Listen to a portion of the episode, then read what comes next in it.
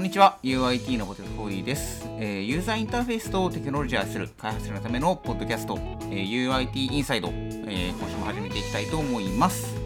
えー、今回はですね UIT の内部で行われていて、おそらく、えーと、近々ブログ記事が出るか、まあ、ブログ記事が出た後かもしれないんですけど、UIT グローバルワークショップっていう、えーと、UIT のグローバルな、えフロントエンドイベントを行ったので、まあ、その中で行われた UIT グローバルサーベイ、え2023と呼ばれる、まあ、2023の年の年末に行ったフロントエンドに関する、えー、アンケートについて、その結果を話していこうかなと思います。で、今回ですね、えー、UIT グローバルワークショップに、えー、参加した日本の、えー、運営メンバーである、えーと、私、ポッド 4D と、えー、同じく運営メンバーである、えーと、板井さんの2人でやっていこうかなと思います。えー、本日はよろしくお願いいたします。よろしくお願いします。ではですね、早速今日一緒に話してもらう板井さんの、えーと、自己紹介をしてから本編に移りたいと思うので、板井さん自己紹介お願いしてもいいでしょうか？フロントエンド組織の UIT サービス開発部に所属している板井俊樹です。で普段は LINE 隙間にというサービスを開発しています。よろしくお願いします。はい、よろしくお願いいたします。板井さんは今回、えー、日本のコミュニティとして結構あれですね、イベントの手配も行っていただいたり、サービーの方も広く告知とかしてもらったんで、えーと、今日はその辺も踏まえて一緒に見ていければなと思います。では、まずはじめに少しだけ、えーと、グローバルサービーについて、えーと紹介させてもらえればなと思います。UIT グローバルサービーはですね、これまでも UIT サーベイ2022を開催しました、えー、みたいなブログを何度か過去に公開していたかなと思っていて、これまでも、えー、と毎年名前は、えー、少しずつ変わっているんですが、えー、と UIT 内、えー、UIT フロントエンド組織内でフロントエンドに関わる、えー、部分にフォーカスしたサーベイアンケートを行っていて、えー、それの今年はグローバルワークショップの中でやるんで、グローバル版というところでグローバルサービスというものを実施しました。で、これまではですね、かなり日本のメンバーが多い、えー、日本のメンバーを中心としたサーベイだったんですけど、グローバルショップに乗っかるという風な形で開催したので、よりグローバルな結果に今回はなってるかなと思います。そのあたりも結果見るときに少し紹介したいなと思っておりますが、また今回これまでとも違う特色が見られてるかなと思うんで、そこを紹介しようと思って、今回 UIT インサイドに持ってきました。ねえーと、もしよければですね、去年の結果とか、まあ、ちょっと質問事項は変わってるんですが、去年の結果と見比べても、えーと、面白いような内容になってるかなと思いますので、えーと、ぜひぜひお手元の方でですね、えー、と今年と去年の、えー、と情報がショーノートにそれぞれリンクとして貼られてるかなと思うので、えー、と見ながら聞いてもらえるとより一層楽しめるかなと思っております。では早速アンケートの内容の方を見ていきたいと思うんですけど、板井さん何か今年のもので特徴的だみたいな要素あったりしますかね？そもそも今回のアンケートに関しては先ほど説明していただいた UIT グローバルワークショップというイベントのオープニングコンテンツとして結果を共有したため毎年行っているアンケートの内容内容よりかはもう少しエンタメによった内容になっています。なので深い技術トレンドの話とかいうかは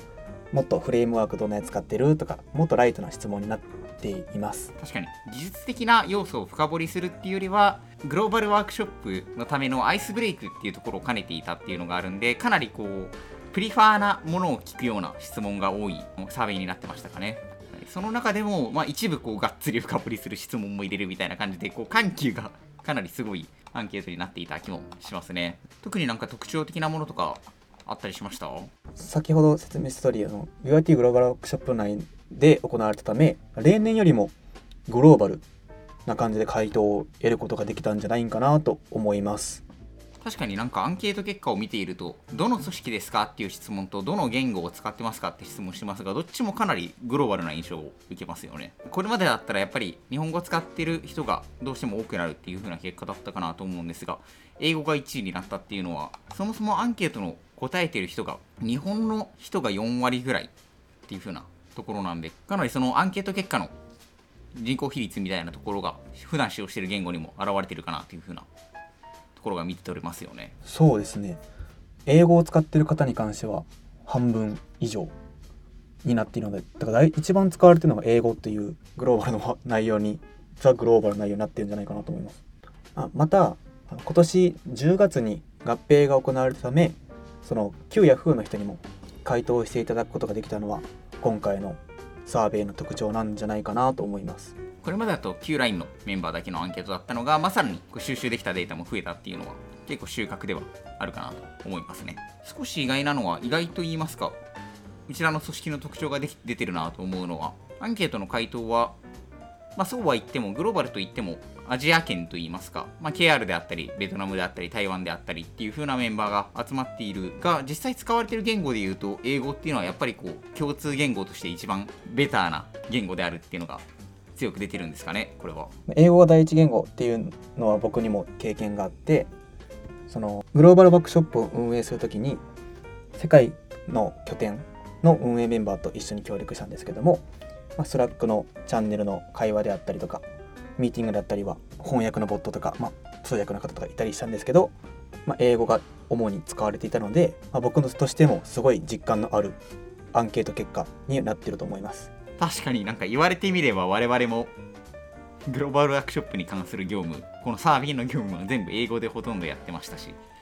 そう考えるとやっぱり実態として一番英語に収束するんだなっていうのは見て取れますよね。確かに。まあ結構あれですもんね。開発者ってなるとそもそも英語を使う機会が多い職種といいますかこうコードベースを見に行くときにも多分一周見に行くときにはプリック見に行くときにも英語ですしやっぱりそこは英語に収束していく感じはありますね。なんか結構技術的な方もせっかくなんで詳しく見ていきたいなと思うんですけどなんかこう気になったやつとかあったりします？はい、まあ、技術面に関しては、まあ、フレームワークは、まあ、LINE って結構 Vue の会社って思われてること多いと思うんですけど、まあ、去年のアンケートから引き続き React を使っていてまた React 関連のフレームワークを好む傾向もあるんだなっていうのが結構印象的でした。確かに結構これまで私も何度かサーベイ参加してきてたんですけどなんか年々 React の数が増えてるなっていう感じは感じててなんかよくあの聞かれるんで私前までは React が45%ぐらいで Vue が40%ぐらいでその他ですかねみたいな感じで答えてたんですけどなんかそれ3年ぐらい前の情報で なんかもはや今 Vue が25%ぐらいでまあ React と Next 合わせると7割いかないぐらいですかね。6割以上で7割いかないぐらいみたいな感じになってるんでかなりこう Vue が持ってたシェアみたいなところが1割ぐらい React に移動したのかなみたいな印象は受けますね。ですね。この Next.js っていうフレームワークがまたどんだけ移り変わっていくのかなっていうのもちょっと楽しみなところではあります。なんか結構世の中的にも React かなり、まあ、今強いですしその流れが来てるんだなと思いましたね。あとちょっと意外だったのは、これまで結構 Vue2 のフォローと、まあ、Vue2 to 3のマイグレーション期間とかだと、かなり Next を使ってるプロジェクト多かったんですけど、今は、あれですね、かなり減ってきたというか、まだ使われてるプロジェクトあるは、 prefer の方だと減ってきたりみたいなところもあるんで、だんだんと、なんか Vue をそのまま使うか React に行くかみたいな感じになってきた傾向があるかなっていう風なところが見えるかなとか思いましたね。まあ、少しあれですかね、マイグレーション期間が Vue も Next も長かったっていうのもあって、であれば、その辺を意識しなくていい技術にしたいっていう層が、 React の方に流れて、こう、 React の方も結構変化自体は大きいが、こう、段階的に変えてくれるんで、待つ期間というか、待機期間が短いみたいなのも魅力なのかなっていう印象は受けましたね。エンタメに振り切った話もある一方で、結構こう、尖った質問もいくつか投げたっていう風なのがあったかなと思うんですけど、その中で言うと私結構この Node.js の質問、Do you use、えー、Node.js、 server side JavaScript in your work ってやつは、結構意外な結果が出てたなと思うんですけど、どうでしょう？僕もこれめっちゃ驚いて、その、特に驚いたのが、その、Running a Node.js Server in Production っていうところで、その、プロダクション環境で Node サーバーを持っている人たちが管理している人たちが4割くらいもいるっていうのはかなり驚いていててその Slack ボットとか、まあ、GitHub のボットなどのツールを、まあ、自ら開発してその Node サーバーを運営しているっていう分なら分かるんですけど、まあ、この人たち4割ぐらいですね。なんですけど他の4割の人たちはプロダクション環境で何のノードサーバー持ってるのかなってのはすごい気になりました。そうですね。こう一口に Node.js サーバーといってもそのコンポーネントのレンダリングに使っている、まあ、SSR であったりに使っているのか、あるいはその API とのブリッジみたいに使っているのかみたいなのがちょっと見えてこないんで、どういった用途で使ってるかは気になりますよね。こうなかなか SPA としても、純粋なら SPA として動かしているプロジェクトも多いかなと思いますし、この Node.js サーバーっていう形の使い方っていうのは、こうどういう使い方なのかっていうのは、もっと知りたいところではありますよね。そうですね。なんか次のサーベイとかでもどういう風に使ってるんですかっていうので興味範囲で聞いてみても面白いかもしれないですね。ですね。なんかそこは聞いてみたいところですね。せっかく今回のアンケートで Next.js を使っている層っていうのがあの4割ぐらいいる、もうすでに4割ぐらいいるっていう風なアンケート結果が出ているってことは、まあこう、ここともしかしたら完全に相関があって、Next.js を使っているプロジェクトが全員、プロダクションで Node.js サーバーを動かしているかもしれないんですが、ただ、なんかそんなこともないはずなので、多分、スタティックにエクスポートしてる人もいるはずなので、なんかどういう割合なのかっていうのは知りたいですよね。これの内訳は今回全然想定してなかったですけど、とっても良かったかもしれないですね。僕と花谷さんが所属している LINE スキマニというサービスでは API サーバーをフロントで管理しているものもあるんですけど他のチームでもこういうものを管理してたりするのかなっていうのも気になりました。あんまり Node.js サーバーって動かしてるプロジェクト多くないかなと思ってまずはこう動かしてるプロジェクトの数を知りたいみたいなのが初めはあったんですがここまで多いとちょっと内訳までこう欲張って聞きたいなと思っちゃいますね、まあ、インターナルツールの方はなんか納得感ありますよね。フロントエンドエンジニアがツール書くならまあ Node.js で書くでしょうっていう風な感じがしますね。僕ちょっと面白いなって思ったのがランタイムに関する話なんですけどバンと D ノだけ1人ずつ開発に使ってるのが面白いなと思っててこれ社内ツールで実験的に使ってるんですかね？いやどうなんでしょうね。これちょっと気になりますよね。なんかでもおそらくこう試験用で使ってるだけでではなくて何らかの形で運用しているんだと思うんですけどちょっと気になるところですよね。ですよね。もうそういうのが許されるっていうか、まあ、実験的に使ってみて勉強になるしナレッジ貯めとこうみたいなそういう流れがあるのめちゃくちゃいい話だと思います。そうですね。それはすごいいい流れだと思いますし今回ここは複数回答かに、えー、としなかったんですけど最近だとなんかこう CI でだけ版を使って早くするみたいな例もちょこちょこ見られるようになってきてるんで複数回答にしてもよかったなとかあのあるいはこう開発環境で使ってるものとプロダクション環境で使ってるものを分けて聞いてみてもよかったなとか今になって振り返ると思いましたね。版で CI 使って版インストールとかすることでテスト早くなるよとか話もありますもんね。そうですね。なんでそういうのもちょっと来年以降はまだあんまり事例が1件ずつっていうところでないかなと思うんで今後聞くときに知れるといいなと思いましたね。いやですね。なんか今回エンタメ要素に振ったので前回は結構こういうものが聞きたいでなんかある程度形式だった質問内容が多かったと思うんですけど今回はこういう人がいたらいいなという面白めの質問も増やしたので、まあ、この結果を使って来年のサーベイに生かせたらより楽しい結果が返ってくるんじゃないかなとワクワクしています。なんかこういうこうあれですよね。ちょっとこれから先が楽しみになるようなアンケートでいい結果が得られるとこう来年以降これ聞こうって思いますよね。僕ちょっと未来気味というかこういう風にあってほしいなっていうのを盛り込んだんで来年はそれがどれぐらい実現できているかっていうのを盛り込みたいところではありますね。このアンケートを見て僕が結構印象的だったのはビルドツール周りの話でビートが Webpack を抜かして結構強い強くなったんだなっていうのが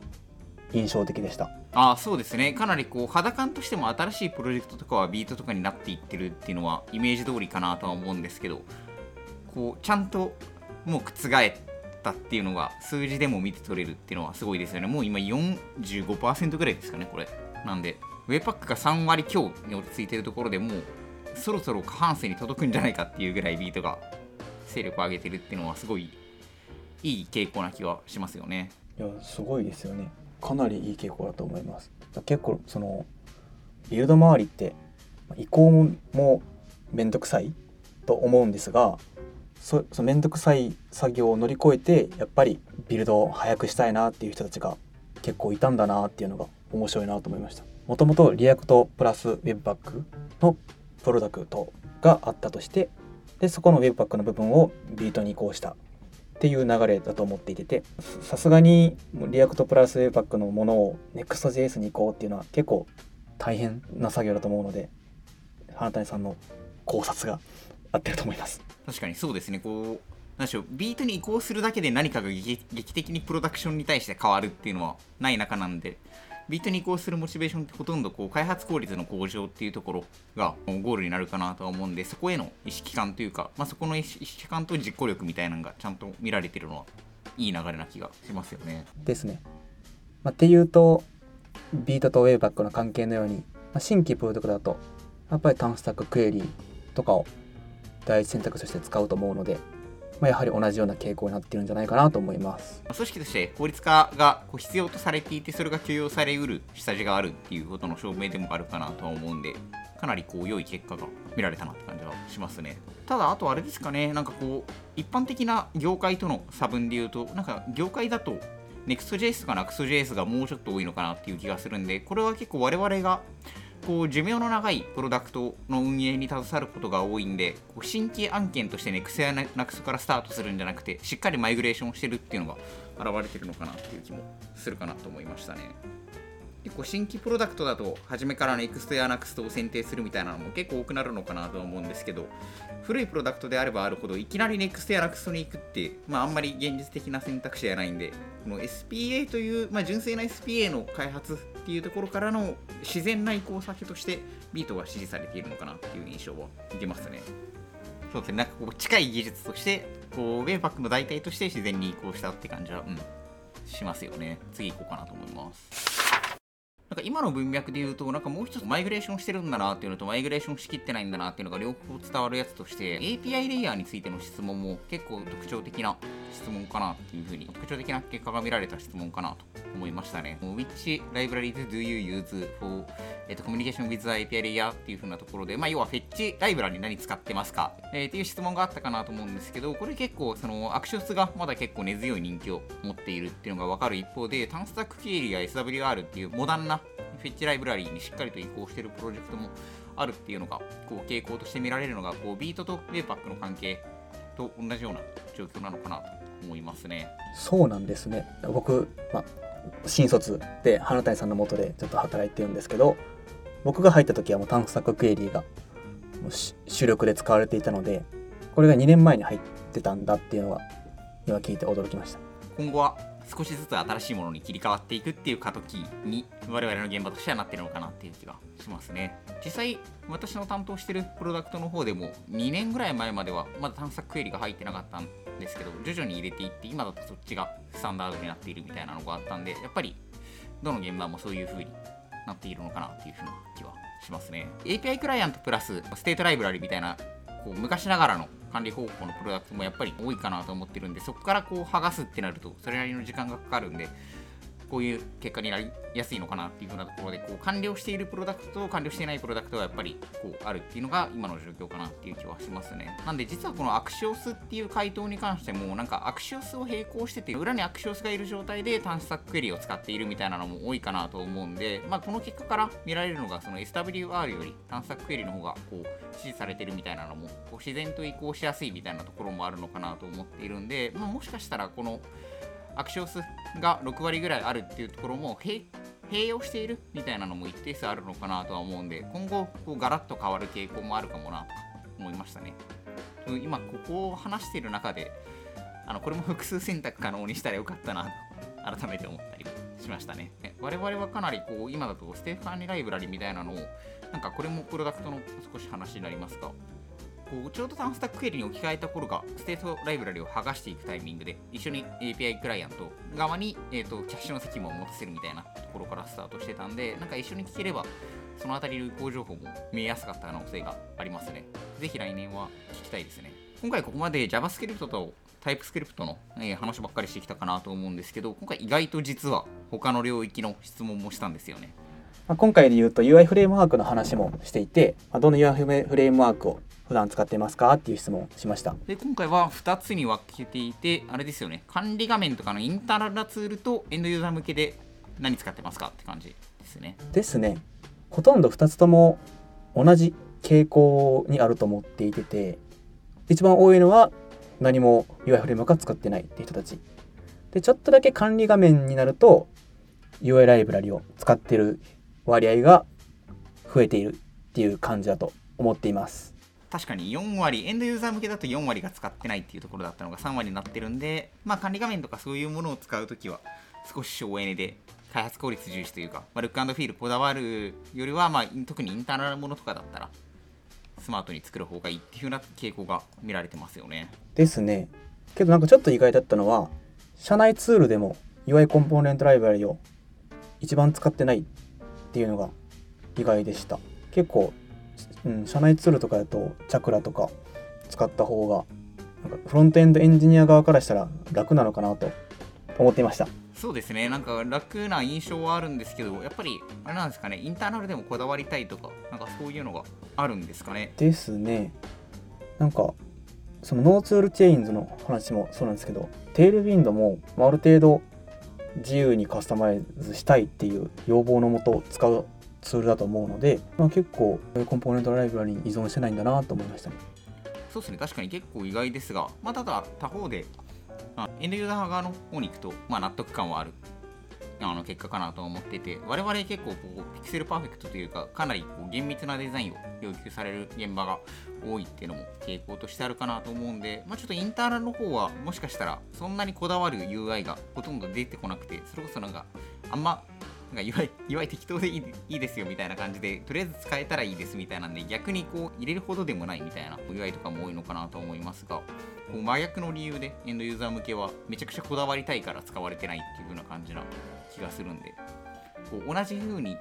そうですね使われてないっていう風な部分でも理由はなんか逆なのかなっていう気はしますね。最近で言うと CSS in JS でビルドすると CSS を入ってくれるツール群が流行ってきてるので来年のサーベイとかでそういうパンダ CSS とかがどんだけ入ってくるのかなっていうのも楽しみです。エンドユーザー側で言うと no toolchains とテールウィンド CSS と合わせて、まあ、65%ぐらいってなるので、まあ、花谷さんが考えている考察の通り、まあ、ピクセルパーフェクトを目指したいんだなっていうのがよく伝わります。43パーと21パーなんで64%、え、ー。なるほど。なんか先ほどのマイグレーションの話もあったんですけどその今まで CSS モジュールとかを使って開発してるプロプロジェクトも多かったと思うんですけどそこからテールウィンド CSS に移行したっていう感じなんですかね。そうですね。でテールウィンドも使える現場だと指示されているがあんまり数が伸びてこなかった印象があるんですけどこう最近少しずつ社内でもテールウィンドウを使われる機会が増えてきたなっていうのはなんとなく肌感でも感じててこれは JIT が実装されたからかなっていう風な印象も受けますね。我々って結構こうなんでしょう完全にデザインシステム的にこう決まっているデザインのものもあればちょっとだけデザインが違うみたいなのってよくあるじゃないですか。ほとんどは同じ見た目だけどここだけマージンが少し違うみたいなのってこう神秘性の観点であるかなと思っていてまあそういった時にまあテールウィンドウだとルールから逸脱するものをじっとでごまかすのもできるんで、まあ、デザイン都合をこうある程度しっかりと叶えながらあの開発の体験も向上させるっていう意味で少しずつテールウィンドウが伸びてきたのかなっていう気はしますね。じゃあ新規案件で UI コンポーネントライブラリ使わないっていうなった時に第一選択として出てくるのがテールウィンド CSS っていう結果になっているんですかね。そういえば少し話し忘れてましたけど、ティールウィンドウが増えている考え方の一つにもしかしたらあるかもなと思ったのが、このアンケートの一件の LDSG っていうのがあるかなと思うんですけど、これが旧ラインが持っていたデザインシステムになるんですけど、これが実はカラーパレットだけテールウィンドウのテーマとして提供していたりとかするんで、もしかしたらこう UI フレームワークは使えないが、こうデザインシステムにトンバナ合わせたいみたいな需要の時にテールウィンドウを使っているみたいなケースもあるかなっていうふうな考えられるかもなと思いましたね。アクシビリティガイドラインをどんだけ読んでいますか？とかそういう質問であったりとかその中でも B 客どんだけ読んでますか？っていう質問を行いました。これ B 客読んでますか？みたいなやつはすごいなんかこうかなり積極的な結果が見られましたよね。これめちゃくちゃすごいですよね、まあ、このグラフを見ると一通り読んだっていう人とか、まあ、ちょっと読んだっていう人が結構な割合を占めていてあ結構アクセシビリティに関する関心が高まっているんだなってことが分かりました。そうですね。かなりこうしかも一通り読んだっていうとあのこのガイドラインってこうどんどん更新されうるものなんで結構気合を入れて一気に読まないと一通り読み切れないみたいなのもあるかなと思うんですけどなんかそれをしっかりとこう読んでるみたいなのはやっぱりそこに対する関心があってこそかなと思うんでかなりいい結果が出ている感じはしますね。ですね、まあ、LINE や Yahoo のプロダクトって結構たくさんの人々に使われるサービスが多いので、まあ、やっぱりアクセシビリティの対応は大事だしその結果から、まあ、LY のフロントエンドエンジニアはアクセシビリティに関心が高いのかなとも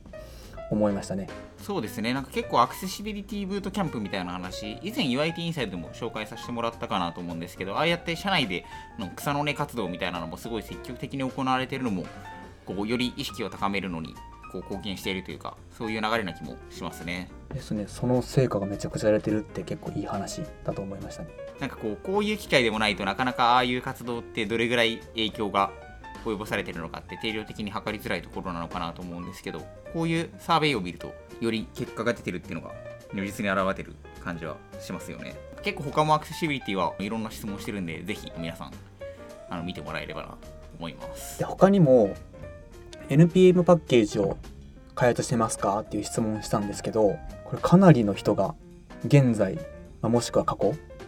に NPM パッケージを開発している人がいて8割ぐらいいるんですかね。これはかなりびっくりしました。そうですね。78割いてそうですね。今は今アクティブに開発してるっていう人もいれば過去に開発してた人もいるっていうその総合的な結果となりますけどもうほとんど開発者がやってると言っても過言ではない、なんでかなりこう自分の書いたコードをしっかりと再利用可能にするみたいなところへのなんか意識が高い印象はきますね。一つ下の OSS の質問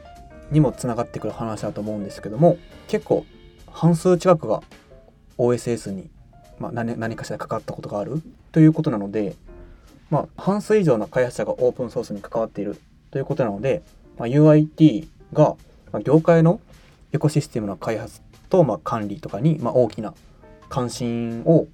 持ってるってことが分かったのはめちゃくちゃいいと思いました。なんかこんだけ関心が NPM パッケージしかり OSS しかり関心が高いのであったら、まあ、社内初の OSS をもっと発信できる流れがあれば、まあ、よりたくさんの OSS が公開できるんじゃないかなと思っててすごい楽しみです。なんかこう NPM パッケージって一口に言っても社内でしか使ってないものもあったら社外で使ってるものもあってあるいはその貢献してる OSS みたいな文脈もいろいろあるかなと思うんですけどこの下の質問と合わせてみるとこう社内で使ってるのをライブラリ化してますってだけじゃなくてちゃんと外部の OSS に